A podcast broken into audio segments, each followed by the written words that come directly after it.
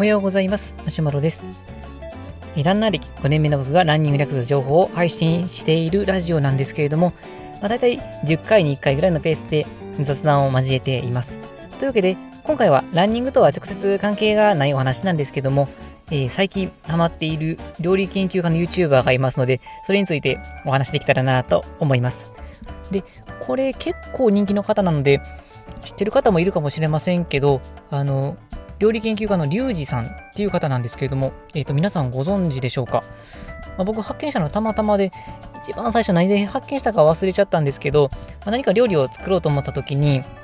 あの料理のやり方はやっぱり YouTube の方が分かりやすいかなと思って検索したら、一発目にポーンと出てきたんですね。で、えーと、結構これからそれからハマっていて、もうかなり見てるんですけれども、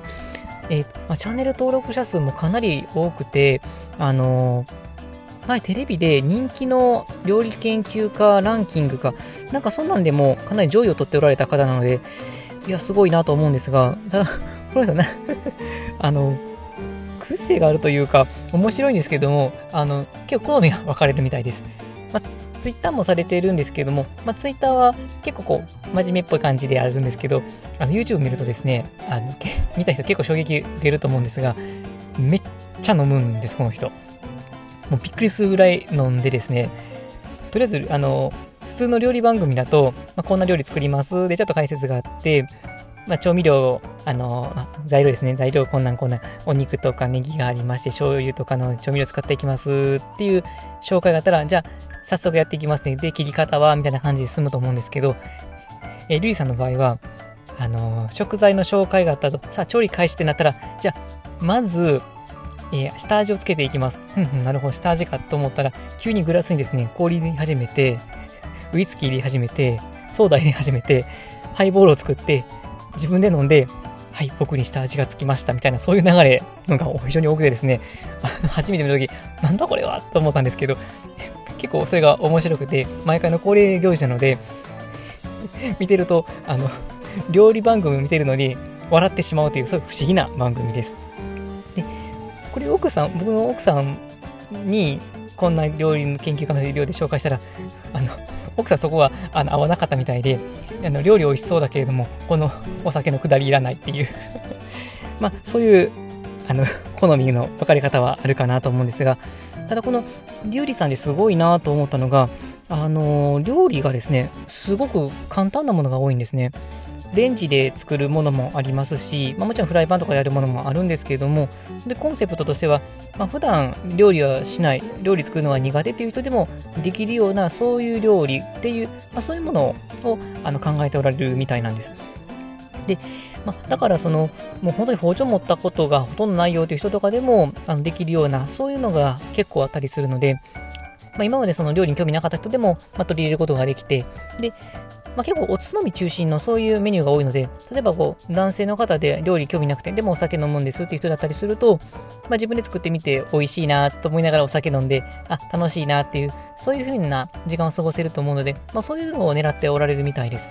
で、実際そのおつまみ以外の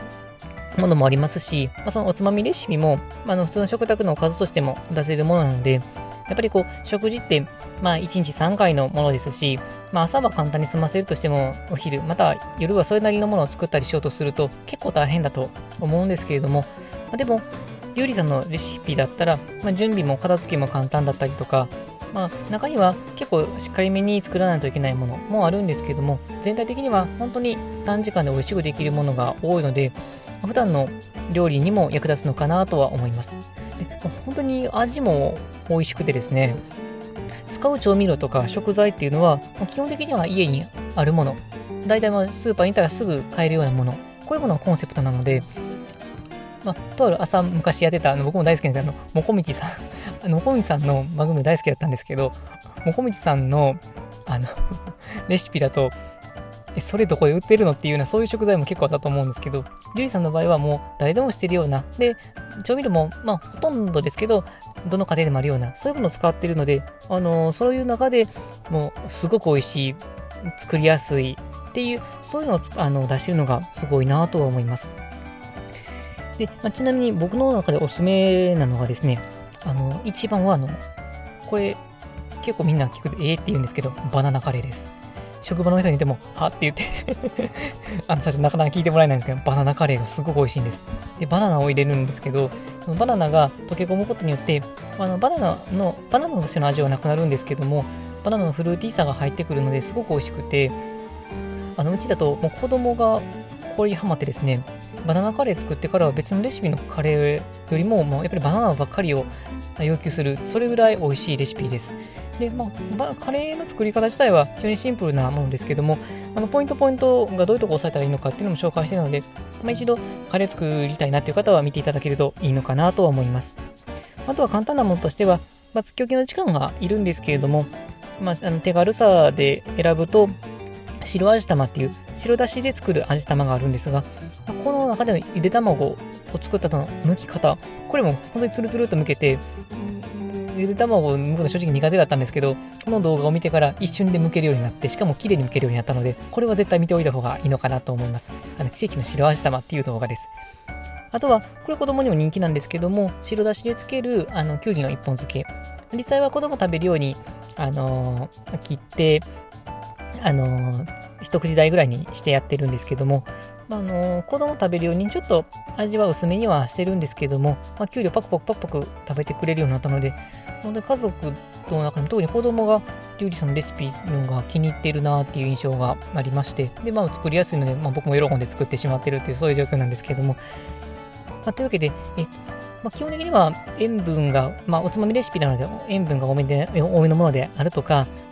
あのお酒に合うようにあの味が濃くちょっと油が多めとか、そういうレシピも結構あったりするんですけれども、そのあたりは個人の好みで調整することによって、あのそのカロリーも取ることなくでも美味しい、そういうものを食べていけるかなと思うので、それのカロリーをある程度抑えてくれたら、あのランナーの方でもあのどんどん食べても大丈夫なものにもなるかなと思いますので、